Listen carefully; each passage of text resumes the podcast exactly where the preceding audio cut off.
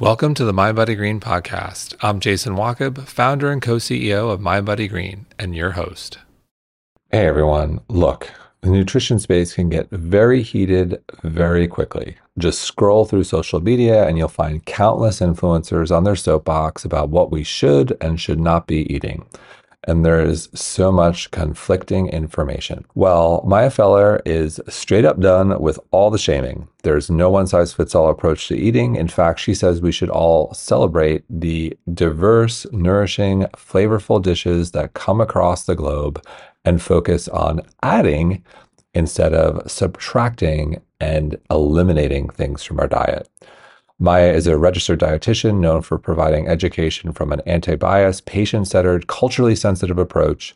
And in this episode, she cuts through the BS nutrition advice that you probably hear constantly and shares how to make your meals feel good for both your mind and body. Always a pleasure to have Maya on the show. Maya, welcome. So great to have you back. Jason, thank you for having me. Always a pleasure. Really excited about your book. And before we jump into that, you know, maybe start by giving a little bit of background, um, which I, I, find to be fascinating. We really haven't talked about on the show, even though we've been on a, a few times.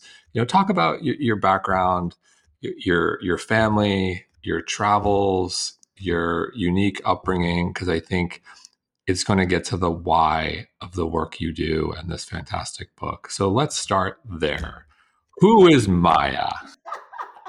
I love that question. And I appreciate that you asked that question. Um, I would say in my personal life and like in my close circle of friends and family, we always talk so much about how my formative years and upbringing have really informed how I think about food, how I think about nutrition, how I think about equity, how I think about showing up in public and private spaces. So I appreciate being asked. Mike, there's almost only so much we could talk about blood sugar and kale and celery, and we're going to get to all that. But like, we I want to get to the why here first. So yeah, so I am born of you know Afro Caribbean parents. So I'm first generation in this country, and my biological parents are from Trinidad and Tobago and Haiti. So both English speaking and Creole speaking. Um, if I think about my biological parents, what's really interesting is my dad is this incredible academic. He's actually an ethnomusicologist, um, which of course it makes sense, right? Ethnomusicology. He's thinking about ethnicity, music, and culture, all the intersectionality of it makes sense, right? I'm an intersectional person myself. Um, and so he actually grew up in Haiti during the Duvalier regime. So, Ooh. yeah, exactly. So, Papa Doc. Papa Doc, there's a lot of you know, trauma there. And listen, Haiti was the first Caribbean island to really say, listen, we're not going to do this to the colonizers. And they've paid the price ever since. Um, so that was how my dad grew up. And he actually came to the US and uh, start, studied music here and went on to become this pretty incredible academic. Um, and he's i mean he is a musical genius um, and he also has the biggest heart ever. So you see like where i'm coming from. Um, and then my biological mother um, came from trinidad and came from a family also of people who were really interested in politics. My biological mother's dad so my grandfather was involved in labor and with worked with the parliament quite a bit in Trinidad and Tobago. Um, and so she came to the US and studied sociology and then also went on to really become quite well respected in women and gender studies. Um, so this is those were the cells that formed me. um, and my parents were together until I was five when they divorced. And then my biological mother um, at the time you couldn't get married. Now people who are queer can, but partnered up with my mom, who is uh, what or was, I should say, rather, because um, she's since passed away, and my book is actually dedicated to her. but um, partnered up with my mom, who is a white American woman. So I came from this incredible Afro Caribbean background and was now being raised by two women, both of whom are incredibly radical, um, forward thinking. And then I've got this, you know, radical father who's still very much in the picture, and that is like little Maya. And what year, and just to give people perspective, I think, you know, in the year 2023, okay, not a big deal, but. Oh. Jason, we're talking so we're talking about like the 80s when it was super different world. Also, you have to remember, like in the Caribbean, um, being gay is a crime, right? So it is punishable by law. So we're talking about you know a person coming from a place where not only is their morality attached to someone's sexual preference right it's actually breaking the law and then here in the US gay families were just not recognized and I did have many friends growing up who thought, oh my goodness, you're raised by two women. Like, that's so strange. And they didn't want to come over to my house. And their parents passed judgment on our family simply beca- based on that family structure. And then also the fact that it was an Afro Caribbean woman and a white woman at the time. So you have, you know, sexuality right? And then you also have this kind of social construct of race, and then you add culture and heritage to it. Um, that really laid the groundwork for me being a very thoughtful human being. And this was in Cambridge too, right? This like this Cambridge. was nothing against you know nothing against Greenwich, Connecticut, but I'll paint the this is this wasn't exactly like Stepford wife country, no. you know, going no. back to that, like, you know, the famous Stepford, Stepford Wives movie and that, you know, the stereotypes, that wasn't that. No, no. This was Cambridge, Cambridge very progressive. Super progressive. I mean, Harvard's around the corner. You know, you've got like all of these incredible academic people coming from all over the world, very forward thinking. You know, I grew up going to marches and rallies for gender and women's studies. Like, it was a really exciting time. The women that showed up around my table as I was growing up, it was like, you know, Audre Lorde and Bell Hooks and Sonia Sanchez and Angela Davis. Like these people were the people that were my mom's, you know, colleagues and collaborators. And so I grew up being acutely aware that yes, my family was completely different. But I also grew up in this space where there were these fierce women warriors who put justice at the forefront and thought a lot about equity and always taught me to just stand in my truth and be who I was unapologetically. I love it. Yeah, right? and so what at what point did you decide or, or maybe not decide think about pursuing a career in nutrition? Oh, that was, I had to be years later. So when I was younger, I was, it's so funny, Jason, I was very interested in Disney um, and all the things. And, you know, my radical moms were like, no, no, you're going to read The Village Voice. Uh, that's for those of you who remember that. Uh, and I really wanted to be an actress, like a TV glossy, glossy actress. And you wanted to be an influencer, just like every kid, every Gen Z kid right now. You wanted to be an influencer. Exactly. Um, and so I actually went to school for theater, but of course I went for experimental theater because of my background, right? So like I stepped in, but like not all the way in. Um, and then I had a very kind of different early like you know, in my 20s life. I was doing experimental theater in the East Village, rolling around on the floor covered in mud, showing up on corners, doing installations. You know, it was, um, that's what I was doing. And then at some point I was like, oh, this is really hard to like have a sustainable, like consistent income and also just like kind of sustainable lifestyle. So I thought I'd go back to school. And that was, had to be 2007 or eight right? And it was really when I was training for the Boston Marathon. And it's so funny every time I tell this story because it's like so basic, right? I'm running and I'm going, man, I'm really hungry. It's like mile 16. And I'm like, what happened to breakfast? And then I thought, all right, I better Google like food for runners, nutrition for runners. And then I realized, oh, this is something you can study. Um, and I remember bringing it up to my parents and my dad saying to me at the time, Well, you're going to go for the terminal degree, right? and I was like, Pappy, I don't know about that. But let's see. So um, I did go back, and that's kind of how I ended up in nutrition. It was really just from running and out of necessity to like really fuel my runs. And so it's been was it 14 when did you so you went and pursued your degree so it's been over a decade. And so from your perspective you know in, in some ways I'll, I'll tell you how i feel. In some ways you know having been with you know founded mindbody green over a decade ago in some ways we've come so far.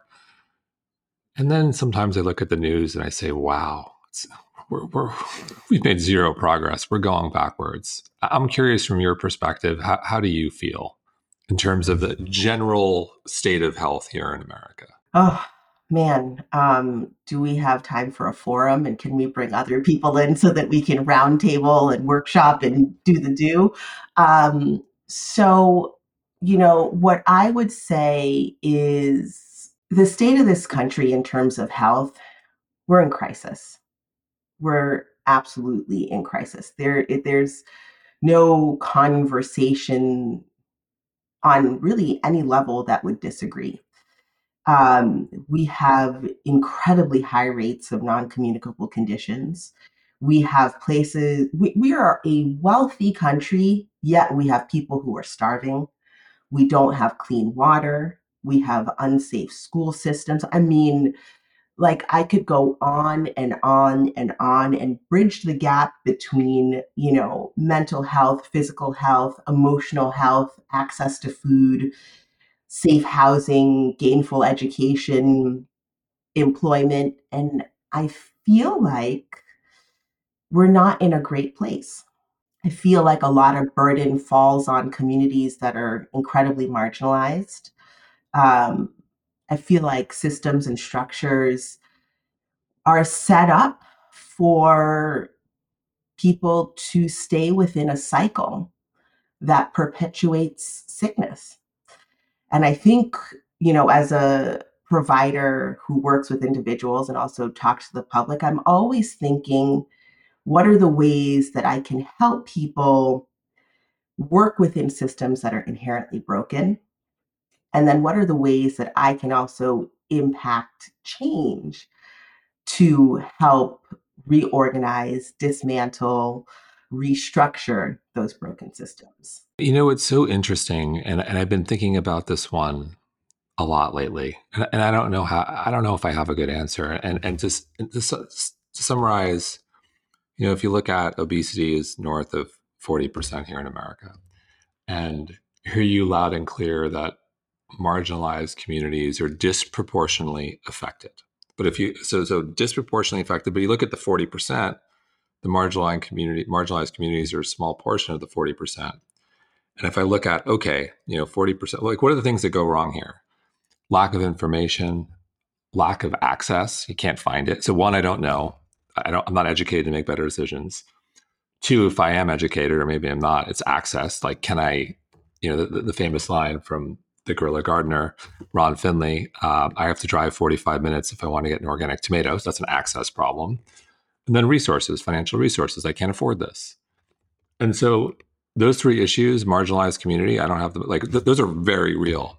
But then I look at like the other big part of the bucket, and th- I started to first think about this anecdotally. I know a lot of people, and I'm sure you do too, who are highly educated, have access, have resources, and they're buying Cheetos.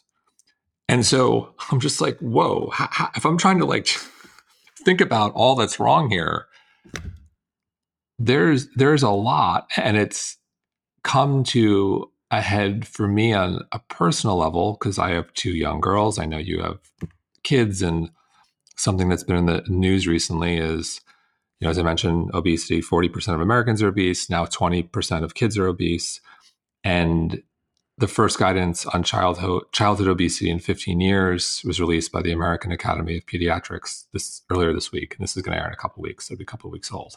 It's receiving a lot of attention because they are suggesting for the first time ever that medication can be offered for kids as young as 12. So I'm going to repeat that. Medication can be offered for kids as young as 12, and weight loss surgery can be offered for those as young as 13.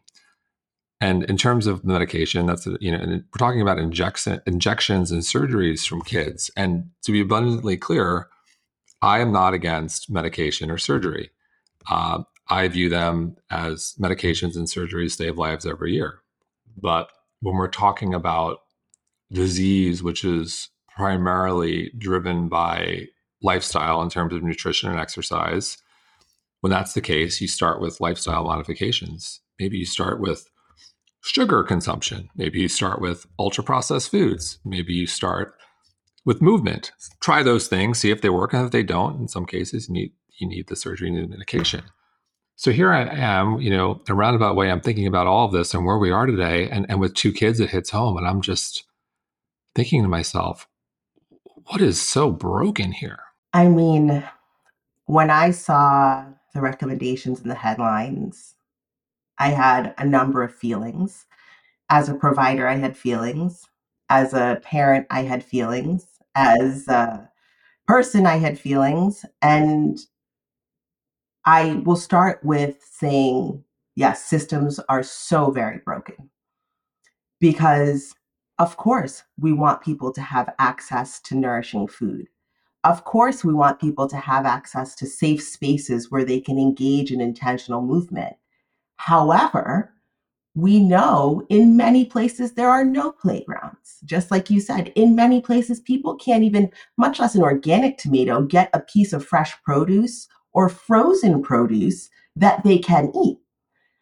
And so I really think that this recommendation from the American Academy of Pediatrics is indicative of the broken systems because they would have to restructure and create spaces where people a interact very differently with food people interact very differently with movement. They would have to break generational cycles of trauma. They would have to address the fact that these marginalized communities and communities at large, I have to say, I've traveled throughout the country, as you have, Jason. And there are many places where I go for a walk and I'm the only person on the sidewalk, like the only person. Like I'm going out and I'm looking for food and there are no grocery stores, but for miles. And this is in places that have great infrastructure as well as places that are quote unquote rural. And I think this is just me as a provider. I believe that these recommendations are in direct response to the fact that they cannot change these systems. Now, I want to be clear. I totally disagree with the recommendations. Yes, I feel like medication and weight loss can be helpful, you know what I mean, in certain situations. However, I think, and I've always had a problem with this, and I taught when I was teaching at NYU, we talked about um, there are three stages to pediatric weight management, and none of the stages ever took systems into place or to consideration. And so, if we're saying to people, take medication, just like you said, we're not talking about environment. We're not thinking about the whole person. We're not thinking about where can there be change.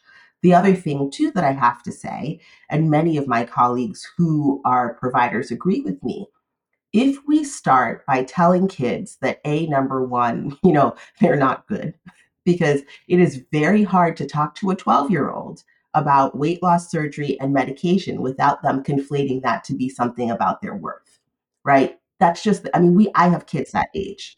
You know what I mean? They receive messaging that they inherently are not okay the way they are. I also think the other thing too that becomes complicated is that, and th- there's so much and there's so many levels, is that what we're seeing is that children who are younger, 12, 13, 14, are actually presenting with conditions that we used to see in adults, right? So we're seeing diabetes, we're seeing high cholesterol. Like, you know, back in the day, Jason, they only used to test cholesterol when kids were 10 that was when they first began to say, okay, we're going to do a finger stick and look at this child's lipids. Now, you know, it's happening much earlier. So we're seeing kids with diabetes, we're seeing kids with high cholesterol, we're seeing kids also with high blood pressure younger. I think those are some of the reasons why there these recommendations are showing up. But again, this is not addressing the systems. And then there's also this moral hierarchy around really centering a thinness and you know saying that people who have thinness are that's the ideal and there's less of a discussion around well what does your metabolic health look like? The discussion should really be from my perspective kids who have diabetes and high blood pressure and you know hypertension have older bone age. They're aging faster right? Like i so i think that there's i think that i mean we could have well bmi is just so flawed so like i did I, I am for example I'm 48. I'm obsessed with with increasing my lean muscle mass. The clock is ticking for me. I'm in a race to get some more muscle mass because it's harder. We've talked about this on the show. And so I did one of those tests where you do the, you know, your your BMI. It's not perfect, but it's pretty close. So my body fat was quite good. It was 9%, but like my BMI was like 25. Like it was just like if I look at the body fat, it's like you're you're you're, you're very lean. And then you look at the BMI, it's like, oh, because I'm also six seven. Well, we have to throw BMI out. I know. So, like, as we think about BMI as a measure of obesity, to your point, that is not the, the, the proper metric. You know, you think about comorbidity. You know, much much better to pay attention to high blood pressure, talk about diabetes, insulin, and so on. So, like, hear you loud and clear. BMI is a measure of obesity, and like, not the, the, the best metric to say. But you know, if I come back to the, you know, it is look it, it, can these things can work but but i think the uh, this bigger issue is i think what we're both getting to is we're not really addressing the root cause it's just here here's a band-aid for the problem we're still not teaching people about nutrition we're not teaching them about exercise and this is where like it's institutions that are failing because these are kids here it's one thing if we're talking about adults but it's another thing it's children and children what who influences children? You know, it's their parents, it's their schools. Right. Say that again, Jason. It's the in- institutions, it's the structures, right? Just like you said, if we don't talk about structural change, then we'll continue to see kids with comorbidities much earlier. And children who have comorbidities earlier in life don't make it into adulthood in healthy ways. And then, you know, I come back to this issue I raised before of you know, there's two groups of people. There are the people, largely the, you know, a lot of the marginalized communities where they don't have access, they don't have information, they don't have financial resources. Totally get it. And then you got this other very large bucket of people who check all three boxes. And you and I see this all the time in New York and Miami. They got everything, but they still do all the wrong things. And I'm thinking, in this age, in 2023, when th- there's abundance here for this group of people, does our whole industry like just have a giant messaging problem? Like I'm starting to ask those questions. Like, what are we getting so wrong? I look about all the scale and reach and we have and audience and you and there's dozens of other there's so many so much access, so much information, and these people have access. But like, what, what's not getting through here? I think people are tired. If you want to know the truth, what I see in my practice is my patients are overworked exhausted, disconnected from the people in their lives, disconnected from kind of like the earth and land. We're hovering in a really different sphere. You know, when I was working on my cookbook and we were look timing out recipes, there are recipes that take time. There are recipes that take time. Like they take real time even I like kind of pooped out on some of them. I was like, oh, I'm on like, you know, hour seven of marination. But but I say that to say that if you go to many websites and you search, you know, dinner, the first thing that comes up is 15 minute meals, 30 minute meals. Fine, there's nothing wrong with it. Of course, we all want to get dinner on the table quickly. I do, right? I've got a family. I like to feed these people and not be standing in the kitchen for hours. However, when that becomes the norm, that means that the hamster wheel that people are in is just like in overdrive. And I do think that many times, because we're so disconnected from all of the parts of ourselves and kind of just the act of going out and getting food. I mean, even how food comes into the home has shifted in the last five years. Um, and so I think that there's so much space for slowing down, prioritizing rest without guilt and shame, right? And then letting that trickle into these spaces where we're thinking about food, nutrition, and pleasureful movement. So many of my patients say to me, I don't have time to go to the gym. You know, it takes three hours. And I, was, I said, Well, okay, yes, if your gym is across town, it's going to take three hours. However, is there a way or, you know, is there a walk that you could take in your area? Or is there a dance class? You know, like I have a neighbor who's from Trinidad and Tobago, and she dances multiple times per week with a group of people. And then they do what she refers to as keeping parties. You would love this, Jason, where everybody cooks from home and they bring a dish to share and they dance and then they have the meal together. And to me, that kind of communal behavior is like extraordinary because it's not the norm. When in fact, it could be. You know, in thinking about our issues, and when I say our, I think of the, you know, the let's just call it the the health and wellness industrial complex that we all are part of, whether we like it or not. Um, one of the things, you know, in this process of reflection and reading your book, which I loved and what stood out to me. And I'm like, yeah, we, we all do that. Shifting the mindset from what should I cut to what should I add? Simple, but kind of a big one. 100%. Um, I found that in working with people, we usually enter into okay, I have whatever diagnosis has been given to me, and I need to remove this thing to achieve quote unquote an optimal outcome. And what I actually say is, okay, well, in real life, you have X amount of hours during the day. What can you add to your day to actually help you get where you want to go? And so, in that kind of quest to add, I always focus on fruits, vegetables in their, you know, whole and minimally processed form with limited added sugars, salts, and fats. That should like be my slogan, you know, my tag.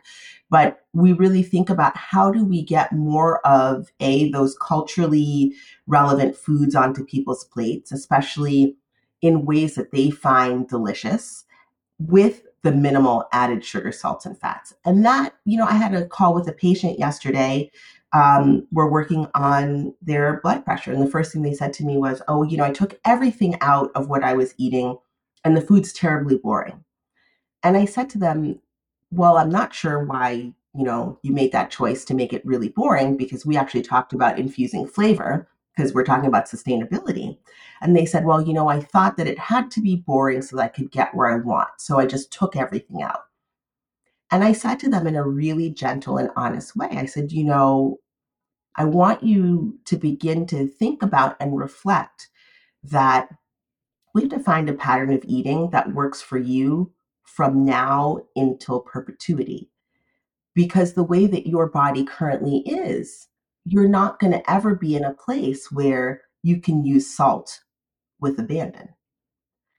And I said, I know that that's a really hard thing to hear, but we have to start to think about what are the foods that you can put in that support you getting into a place where your blood sugars, sorry, your blood pressure is more level, right? Rather than cutting out everything, going on some extreme diet for seven days, pressure goes down, and you're like, this stinks.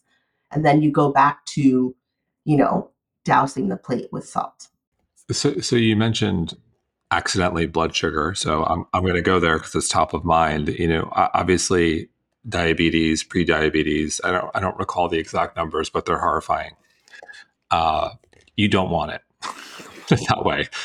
And I know it's something you work with a lot of people suffering here.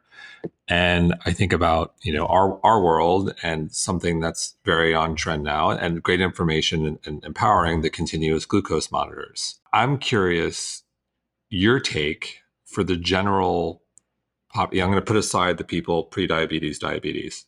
We'll go about a general general population looking to optimize. In your opinion, how helpful are the CGMs once you have a baseline understanding of okay, I'm not pre-diabetic or diabetic and I'm not concerned about it? Well, so Jason, this is such a hot topic and Yes, it is. No, so would you believe I have patients, and I know I'm putting that group aside, but I have patients who require a CGM, patients who require medication for, you know, their elevated blood sugars or for PCOS, and they're not actually able to get it. And so this is a really sensitive subject. So what do you mean not able? Like they can't, they're, they're, they're they can't afford it, there, or they're not available? Shortage. There's, wow. There's a shortage. And so this is a really sensitive subject for me. Um, and I also have patients where the CGM is not covered by their insurance or they have to pay some ridiculous out of pocket number like $1,200 per month. Oh, yes. So it's a really sensitive subject for me because I work with groups of people who really need the access and it's very hard for them to get what they need to support their condition. Continuous glucose monitoring gives excellent readouts about where a person is in relation to, you know, their intake. Because of the work that I do, I don't know that I would say the general public should be using it because of the shortages that my patients are experiencing, because of the calls to insurance companies, you know, where we're fighting and advocating for them to have these CGM sent when people are able to purchase out of pocket, and insurance companies are like, you know, well, if they can pay, why can't you? Um, it's a really, really sensitive area for me. That's insane. I had no idea there was a shortage. Yeah. Do you think so? So my take, I tried one a couple years ago. I did it for about ten days, and that was interesting you know, I did all sorts of fun. I had fun with it. It's like, okay, let's, uh, you know, do, do my normal routine and not much would deviate. And then I'd say, all right, let's see how high we can get this sucker. And, you know, we'll do the frozen, mar- the frozen margarita, the French fries. I'll have a donut. Like, let's see, you know, let's just see what happens. And I had fun with it. And there really weren't surprises other than the combination of dark chocolate and peanut butter was gold for me. So I'm like, all right, I can do my Justin's peanut butter cups and Unreal, and I'm I'm good. Negligible blood sugar, I'm good there. You know, and everything else kind of made sense. You know, I, I, if I, you know, I love refried beans.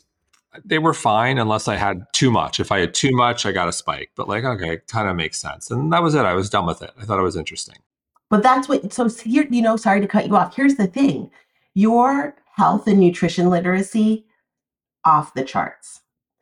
This is fantastic information for people who, A, have not done the internal work of listening and feeling kind of what happens when they engage in eating in particular ways because the body does tell us if we listen right? Like if we can pause and say like oh what's for me i know for a fact when i eat certain things i feel it in my back. I know that might sound wild but i absolutely do.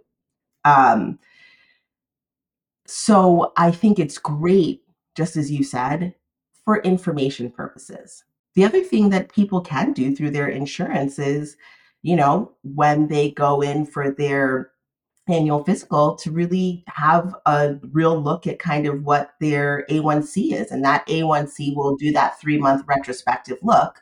And that's information that they can use. So, do you think we're just kind of, as we look at like our, our, you know the, the our group of people in, in, in the, our, our, wellness industrial complex is just kind of silly and overkill in your opinion if i'm reading between the lines?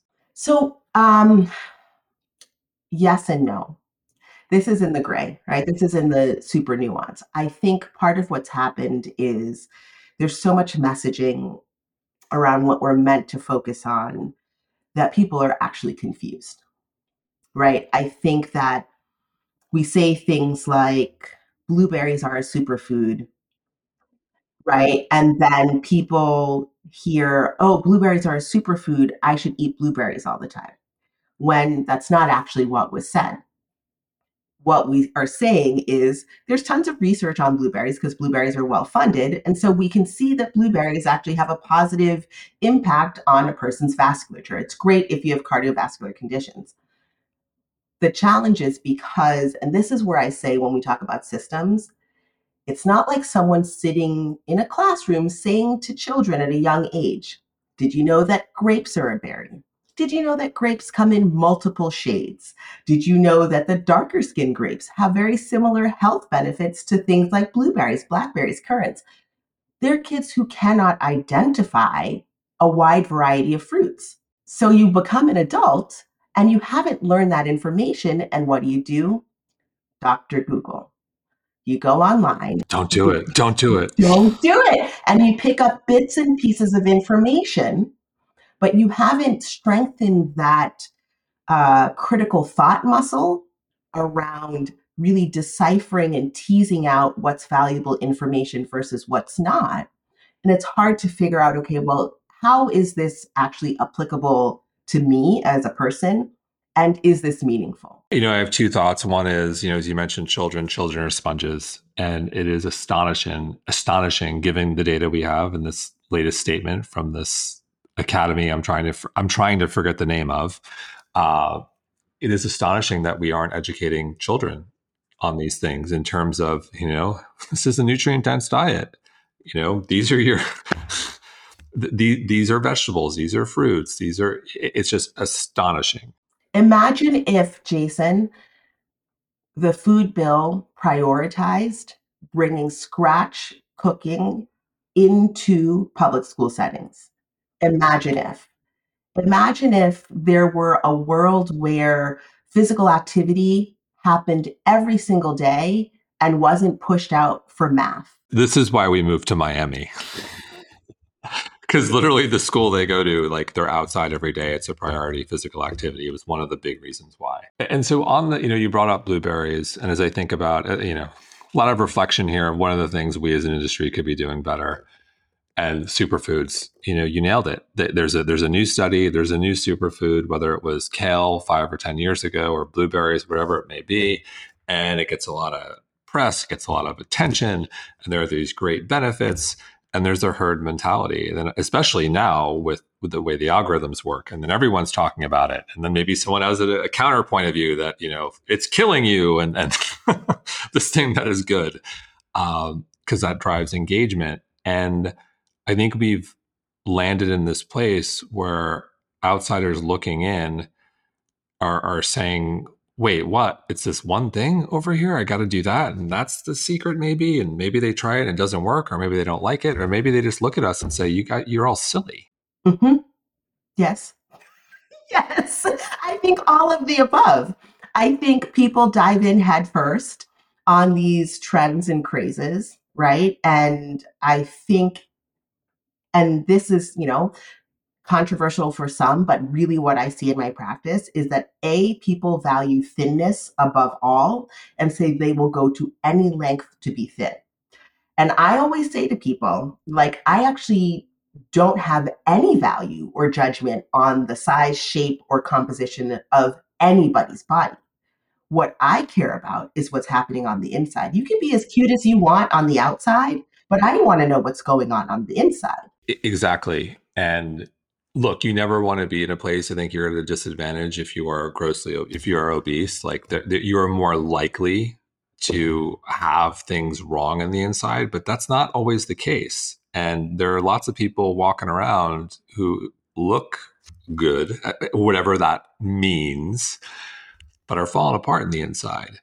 And to your point, we, we don't really know unless you go under the hood. And I think about this trend of there are a lot of trends, and you know, I'll go, to, I'll go to TikTok, which I just took off my phone. I can't do it.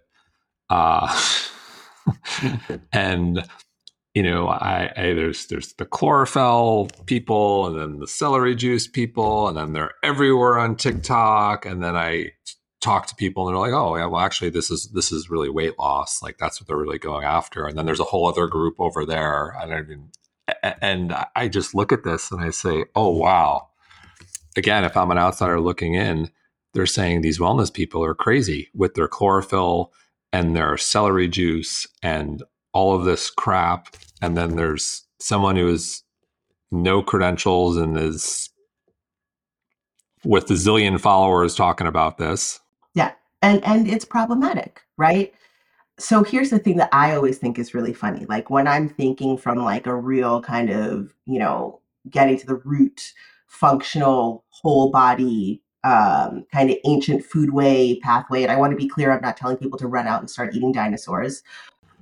We love we love dinosaurs in our family. We, we were going through. There's a great museum here, the Frost Museum. They have a dinosaur display, and it's totally manageable. It's not like going to the Museum of Natural History in New York. It's like manageable, and they've got amazing dinosaurs. So we love dinosaurs. um, but you know, so you so like celery, right, and chlorophyll found naturally in like algae and plants when consumed in moderation, actually is fantastic. And when we're thinking, and I want I, people are going to be like, I can't believe she's saying this, but when we're thinking about detoxification pathways, listen, our body does detoxify, and when we feed it certain foods, we do move toxins through, and we want that to happen. Yes, I want people to have a bowel movement every single day. That's part of your detoxification process. Yes, I want you to sweat. Yes, I want you to urinate. Yes, I want things to move through your body. Celery, fantastic. Sea vegetables, fantastic.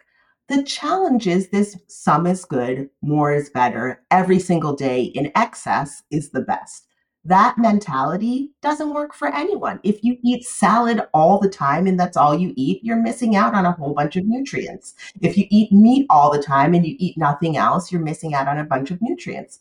That's why we have a wide array of choices. We've got beans, we've got nuts, we've got seeds, we've got grains, ancient grains. Like it's not as easy as, right? Pinpointing one thing. And yeah, you're right. People are looking from the outside and they're like, ooh, that wellness industrial complex. Mm-hmm. it reminds me you know, I was, and I guess I still am a big Grateful Dead fan. And there's the famous Bob Weir quote: "Too much of everything is just enough." When he was when he was speaking to his life in the '60s and and and consumption of everything, and if you you know you kind of get the gist. But I think about what's wrong right now. It's we're kind of approaching it with that. If you think about what plays on social media, it's the extremes. It's too much of everything. It's like I'll use the Liver King guy as an example. You know, it, it, the, he's just jacked. He's on steroid. You know, it came out he's on steroids. For those who aren't familiar, it's kind of obvious to anyone. And and like all he does is eat raw meat all day and consume liver. And and like, look, there are a lot of people who are smart and say there are some benefits. You know, to to to, to some of the things he's doing. But again, it's not some. It's all of it and all the time and extreme and we don't do nuance we don't we don't do it these days we don't live in the gray and imagine if we're in that hyper overdrive and we're unrested you know we're disconnected like you know sometimes i tell my patients uh, and jason i you and i talked about this go put your feet in the grass and i have some patients who will tell me no i will not do that i will not take my shoes off and i will not put my feet in the grass and like we actually have a back and forth and then I explain to them, no, actually, when you do that, honest to goodness, it has an impact on your nervous system. Like I'm really telling you, there's research. I'm not making it up. Imagine if that is a radical act. Of course, the extreme of liver and I don't know if I'm allowed to say this, eating testicles, which is what that man did, liver testicles, you know what I mean? Like, seems like, well, yeah, totally. But it's, you know, I've been thinking about this a lot with regards to nutrition and, and in our world where algorithms dominate in terms of determining what gets attention and, and eyeballs and what doesn't, we know, and there was uh, a study from the University of Pennsylvania done essentially on uh, the they analyzed the the New York Times most emailed list. We talked about this. We had Scott Galloway on our podcast a couple weeks ago. We'll link to in the show notes, and he wrote about this in his book. And essentially, the, the, New York Times most emailed list is like very coveted. New York Times, obviously, one of the most trafficked and well respected sites in the world, um, and they analyzed who was on the list, what what types of articles were on the list, and they classified it by emotion. And it was like inspiration, awe and then something else, and then, then anger. Guess what won? I bet you anger. Anger. Anger won. So, and this is the New York Times. Now, a lot of people have mixed feelings about the New York Times these days, but like essentially, anger won. Anger was the strongest emotion that predicted success in terms of eyeballs and page views and ultimately consumption, reaching more people. So what does that say about? I'm like, it makes sense. It totally makes sense. It speaks to everything that you're saying, right? If if we're no longer able to live in the gray, in the nuance, and it's only the black and white, the extreme do this, eat this, go here in this like overdrive mentality wins because it's also a source of anger. Bringing it back to to to food again. I don't want to get too too off track here. And so, you know, in our world, I think there most people will largely agree on eating whole foods. You know, every person I've had, I've had various people on here with various views on diet, so, some at opposite extremes, uh, but everyone largely agrees eating whole foods, avoiding processed foods to some degree. Um, and I think there's another distinction right now that is interesting. I'm curious your take. Um, there's the processed foods versus the ultra processed foods. And do you think this is an important distinction, or do you think it's us just creating another thing that's not necessary? And, and I'll use the example, like the way I think about this, where I, I can rationalize this like processed. We buy uh, lentil pasta, and the only ingredient is lentil flour, and that's it. And it's in a box, so it's processed, but it's just lentils. And then you've got Oreos, ultra processed how do you think about maybe Oreos isn't the best example because that's not really a healthy version of that. But how do you think are we overdoing it with processed versus ultra processed? And what's your line around the whole foods versus processed and so on? So I think number one, in order to feed everybody on this planet, we do need processed foods, right? Every food, just as you said, is processed in some way because we're not eating like raw chickens from a farm. Um, it's just not happening for people who eat animal proteins. Um, so that's number one. Number two, I think that better education needs to happen. Um, and I would say from kind of a top down around what it means to interact with processed foods. Um, the challenge from my perspective is that there's this moral hierarchy assigned to those foods. And I think in the extremes that you were referring to, we have missed the nuance of talking about meals. You know, what's your first meal of the day? What's your second meal of the day? What does a snack look like for you? And I use that language because having an Oreo is not a meal However, right, for many people who are so disconnected from the act of sitting down to eat, Oreos become the meal and sometimes the center of the pattern of eating, right?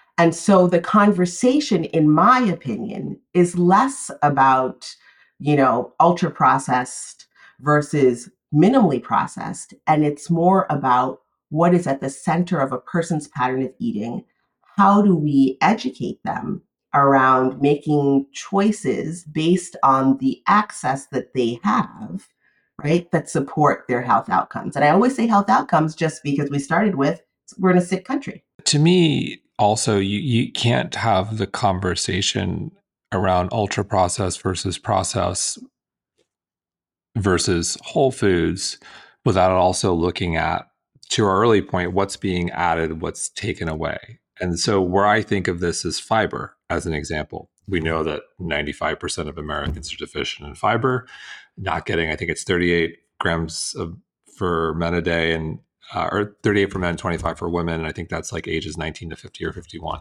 So, so, we're short there. And then what do we know about fiber? Like you're better off getting it from natural sources. And if you're eating all this processed food, you're not getting this thing that you need. Uh, so to me, that that needs to be part of the conversation. I agree, one hundred percent. And I I also think, you know, because they're because health and nutrition literacy are at all time lows, the discussions become very binary. And it's easier to say things like, don't eat Oreos, eat kale, right? And that is it's it's it's all linked jason right? It's exactly what you're saying. It's the extremes. We're not so what i what i tell people is I, it's not that i'm saying don't have an oreo. What i'm saying is what's the center of your pattern of eating? How do you make sure that the center of your pattern of eating is fiber rich, phytonutrient rich, polyphenol rich, limited added sugars, fats, and salts, and culturally relevant? And so the language is really different right? It's not, I want you to sit down to a plate of rice and beans. It's, how do I make sure that you're getting the nutrients that your body needs without all of the added sugar, fat, and salt, and that it's culturally relevant for you? And when we talk like that, then the person might have a plate of rice and beans, but they might also have something else, lentil pasta, right? With like fresh tomatoes and garlic and basil. Who knows? You mentioned Oreos and institutions, and you know, be remiss not to ask you about this because this was definitely getting a lot of attention in, in our wellness industrial complex world that I love. Um, the Academy of Nutrition and Dietetics trained thousands of dietitians. You're a dietitian. Came out, and this was written about in the Washington Post, like this everywhere. That this academy um, invested in, in in stocks and accepted donations from junk food, sugar, and soda makers, even as a trained the dietitians who teach us how to eat between 2011 and 17. And they took more than 4 million in donations. Uh, I realize that these things are complicated with regards to organizations who need funding. Um, however, this is not a good look. What's your, and it, it, it begs the question of was there really church and state here or not? And did that bleed over into what was being taught and recommended and so forth. I'll pause there. What's what's your take as we talk about institutions? So let's I mean point blank facts. Academy has a lot of work to do. The Academy of Nutrition and Dietetics has a lot of work to do. Um, they have a lot of work to do in you know terms of what it is that dietitians are taught they have a lot of work to do in terms of what it is that, you know, gets kind of the quote unquote green light to show up in textbooks. And as someone who taught nutrition and life cycle for, you know, a decade, um, I couldn't use my textbook solely, Jason. There was no way that I could use that textbook and show up and teach students in a way that would allow them to go out and be helpful practitioners. And many semesters toward the end of my tenure, I actually began with these recommendations are outdated. This information will not serve you. I'm teaching you what's in the book. However, I'm providing you supplementary material that you will not be tested on because the tests are old. And so I am super crystal clear in my saying that the academy has a lot of work to do. Now, to the, you know, to the point of them investing, I think that there's a very big difference, right? In accepting money for scholarships, in accepting money for DEIB work, in accepting money to, you know, you know, create change versus investing and not having the conversation. Of course, institutions have to make money. But by not having the conversation, you're right. It's not a good look. If you're going to invest, if you're going to put your dollars into something and say that you stand behind this wholeheartedly and you want to make money off of that, and you are not willing to have that conversation publicly, it's problematic. It is problematic. The other thing that I will say is that there are large, you know, multinational companies that have various arms, right? Some in places that we're, we're not going to go there, but you know, multi, multiple arms um, that are engaged in innovation.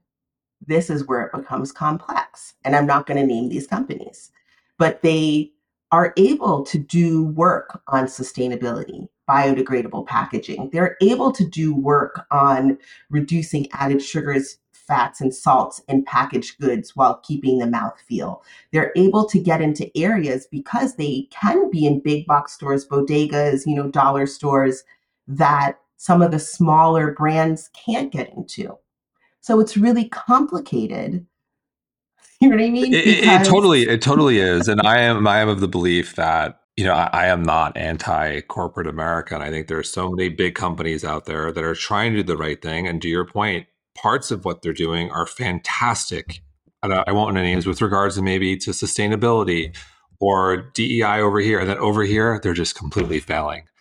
And, and, no company, and you know, we talk about the technology we use. We, you know, we tend to ignore uh, everything. No company is is perfect. Um, and, and I think with regards to I think the, the thing about the institutions in our world, um, you know, specific to the academy, you know, I know I've been a, a downer for part of the episode, but th- this is why, you know, part of the why behind why I get up in the morning and what we do. And, you know, it's why we have a health coaching program, which you're part of, because if you don't like what the institution's doing, create your own and be the change you want to see and empower people because we live in a space. I think about maybe not the best example, but I'll use it. The Yoga Alliance for years with like yoga teacher training was like the institution and then sort of disappeared. And you have all these great yoga teachers around the world doing their own thing and then became less meaningful. And I think we're in the same position with food. Sometimes institutions get so big and cumbersome and they can't move and they can't adjust. And I understand why, because it takes time and resources and legal and so forth. And they just become slow and antiquated and outdated.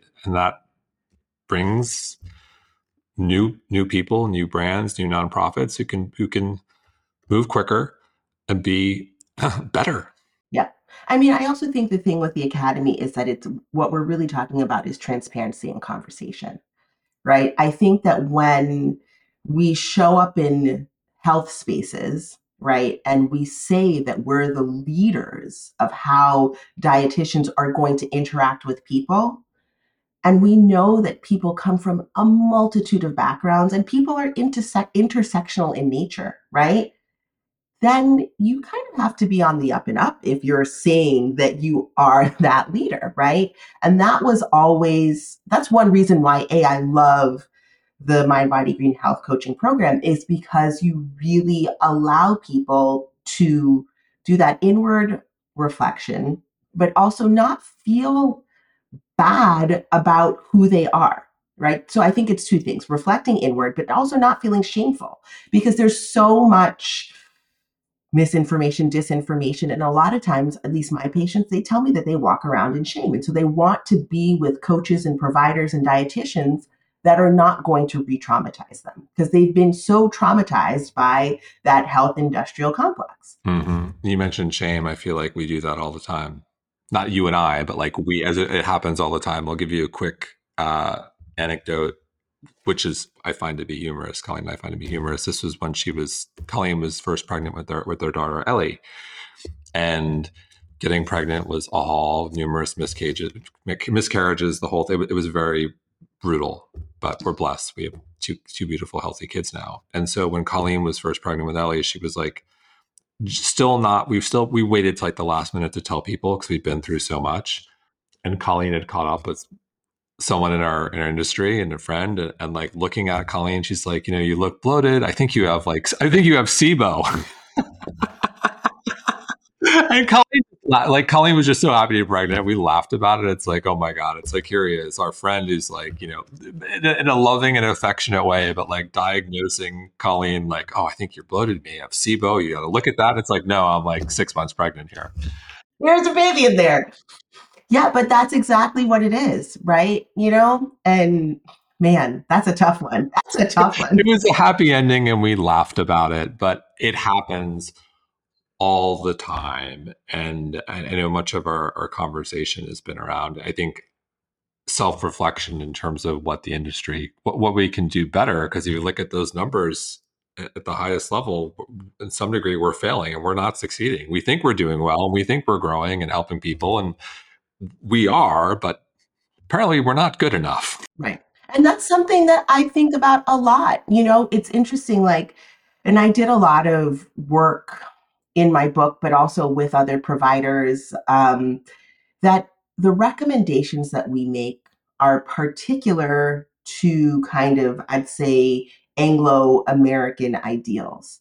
And it's interesting because, in terms of global minority, those recommendations are the minority, not the majority. People around the world, A, have much better health outcomes than we do, and they eat totally differently than we do. It's like we just got on the, you know, on the train of like plantains and cassava like yesterday when people around the world are like, we've been doing this forever. And we're like, it's a resistant starch. And they're like, yeah, we know, we're fine.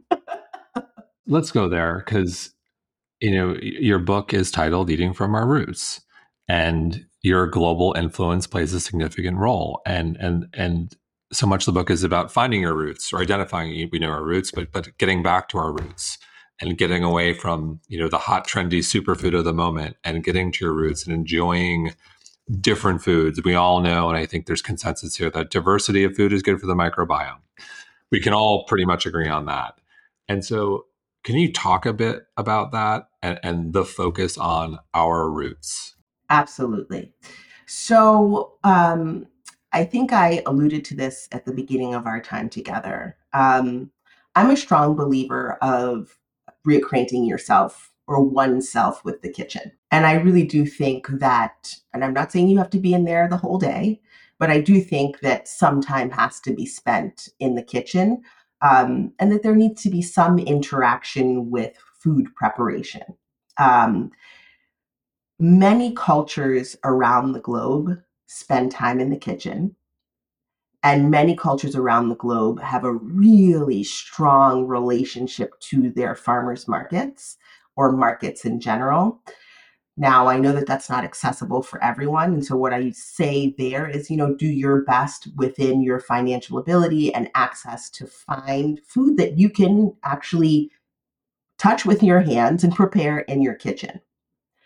Something that I saw as I was researching for the book and talking with various chefs, and also talking with family members because there is some of my family influence in the book, is that these through lines were lots of flavor coming from herbs. We research them now and we're like phytonutrients, right? But they've been doing this for a long time. Um, lots of flavor with spices. We're like polyphenols, you know, it's but there are these through lines. And I say this all the time like, it's amazing. I have friends who are Finnish, Austrian, Swiss, German. They have salads, they season their salads with fresh herbs that's not something that we tend to do in the US. Like it's not like we're putting dill, you know, parsley, chives. That's like you see that in a nicer restaurant, quote unquote. And so in the book, what I'm really doing is just returning back to some of those basics. They're not extraordinary, right? Um, they're not uh, things that are a huge lift, right? Um, and they're inherent to the cultures that I'm highlighting in the book. Um, it's an expansion of a person's palate. It's an expansion of how we think about what's healthy. And I'm clear there are animal proteins in the book. However, none of them are the center of the plate they're all on the side. There is added sugar, there's added fat, and there is some added salt. Added sugar and added salt, very mindful intention. The added fats are pretty particular in terms of what we're using. Why? Because I'm aware that it's 2023 and I live in the US, right? I live in this really kind of industrialized society. And so I am thinking, okay, people who are coming to this we know the majority of people have a you know non-communicable condition or like i have to be mindful of that so we're careful with what we put into the dishes the dishes take people around the globe and i want them to travel so as they expand their palate they're expanding kind of their taste buds they're expanding like what the norm is you know we're so accustomed to eating in kind of, you know, routinized ways. And this is like a little kind of, come on, let's like jump out of that routine and let's put flavor at the forefront and your health will follow. And in that process, in exploring foods around the globe, were, were there any that stood out to you where you said, wow, why aren't we eating this in the US? Completely. So, um, Berbere which is this wonderful spice. Bear bear, like a bear? Yeah. Bear bear? Uh, yeah, so it's this spice that's used in Africa. It shows up in a lot of um, you know, Ethiopian dishes. Um, it also, I mean, it actually it's throughout the continent used, but it has like a little bit of a heat on it. Um, and it's spicy. I characterize it as um, a round heat, so it's not too like jabbing. Uh, but I think that it can be incredible when you mix it in with vegetables. One of the things that I really focus on in the book is like seasoning your vegetables um, which is one of the most under-consumed foods in this country, right? And I always say to people, like, if you season your vegetables, then it may be able to hold up to whatever animal protein you have on your plate. And eventually, maybe it can be the star on its own. Um, so that was one spice. Vadouvan curry, which is used typically in France, but it is kind of um, the result of colonization because you know the, it, it, traveled around the globe and picked up different flavors. So it's not like the curry that shows up in the caribbean or in parts of asia. Um, it's a little bit sweeter in terms of like how it shows up and i loved the usage of that. Um, other things that jumped out at me were using like rice grits um, in place, yeah, which I'd never done. And one of the contributing chefs like said rice grits, and I was like, wow, okay, let's try this, right? Um, and then just also playing with how these flavors show up and what we incorporate into, you know, hot, creamy, um, bitter, right? So that's showing up on a plate, and it's interesting, like a dish like that that we have there's not that much extra salt because I was careful to make sure that it was like low in sodium but full of flavor. There's no added sugar in it, so it is a little bit tart. Um, and I use some fermented dairy. So I know that we're getting some really interesting kind of uh, microbes in there. So, like, it is, and that is a heritage dish, right? Like, and it's fascinating to me because we talk so much about prebiotics, probiotics, we talk about, you know, capsaicin, metabolism, and all of that's just naturally happening in this dish. And I didn't have to do much. I love it. Well, I, I love the book, Eating from Our Roots. Uh, it is beautiful, and the recipes look absolutely delicious and doable which is which is important. Yes, that's the low lift part. That's there will be some things that you know folks may have to go online and you know order from Kalustyan's in New York, um, and they'll ship it to your doorstep. But you're right, Jason. It, the idea was creating dishes that can now become a part of someone's routine and that they can go back to and they can modify based on what they have in their kitchen, right? Um, yeah, that was really what I was what I'm hoping the home cook will, you know, pull from this. So what's your go-to when you're just stretched for time and you got to do something quick and you know everyone in your family is going to be relatively happy? Oh my goodness. So, and it, I feel like this is such a New York dish. Um, rice, beans, avocado. the classic bodega dish. Literally, literally, I mean, we do like half of an avocado. I put some coconut aminos in the center, um, brown, black, or red rice generally, and then black beans or pinto beans. And that's the like, go for it. Call it a day. Add protein if you if you want, but that's it. Actually, is super easy. Um, it was funny. I had uh, Jeff Bland, the, the father of functional medicine, on the show a long time ago, and I remember asking like if you could recommend one thing to just eat every day, no matter, you know, if we had to generalize, what's one thing you'd recommend that everyone should just eat every day? Is it rice and beans? Yeah. Yeah, totally. So there. So there. So, in closing, given our discussion today, what, what, what, what, what, what do you want to see le- less of in 2023? And what do you want to see more of? I would like to see less shaming from our, you know, industrial complex. um, because so many people come to me just feeling like they're inherently wrong and like their internal light has been snubbed out. And when we're talking about creating a pattern of eating that A, they can replicate, supports their health, and feels good, I found that shame is kind of how they walk into that first interaction. And so I want to see less shaming. What do I want to see more of? Um, I want to see more flavor. I want to see more fiber. Um, and I, the flavor, I'm going to say, I want it to come from fresh herbs, dried herbs, spices. Um, and I want fiber in whatever culturally relevant form the individual enjoys. I love it. I think the, one thing uh, to build off of our earlier conversation, I'll add the thing I'm starting to see more of now, which I absolutely want to see less of because I think it's I can't stand it. I'm seeing, given what we discussed in the algorithms, how anger drives clicks and followers and so on. I'm seeing more and more influencers building their brand not through providing utility and great information, although that's part of it. I'm seeing them attacking other influencers as their, and they don't need to do it. And they don't like. Th- there's already brand equity there, and they're and they provided some great utility information. It's not necessary. Or I'm seeing people who do who actually haven't done that either, and just trying to start from scratch as every day. Let's try to call out someone or cancel someone because I disagree with what they're saying not like these people are eh, essentially like disagreeing on their nutrition or exercise philosophy. Right.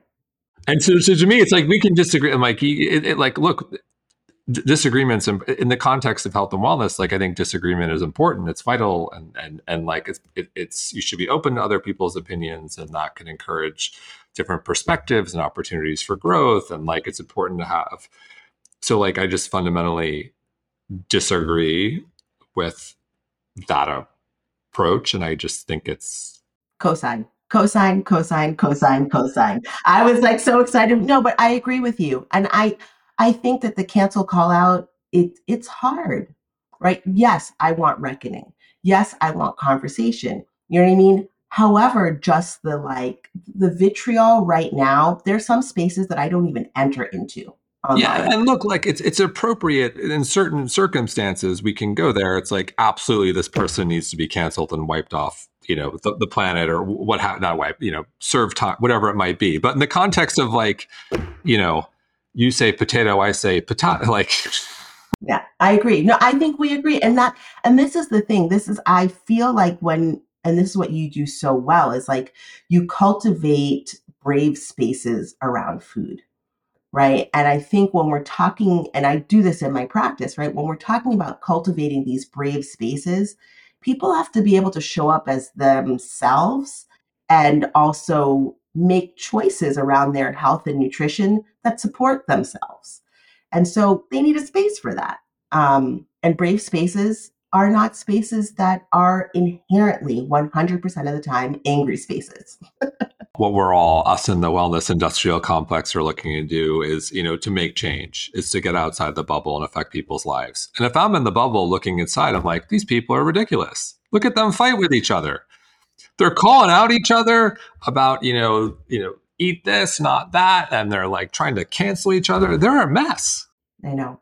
And that's why everyone says i want the gentle life right? They're like, I want to go the gentle road. They're like, I just want to sit down and have a meal that nourishes me and, you know, makes me feel good and supports my health.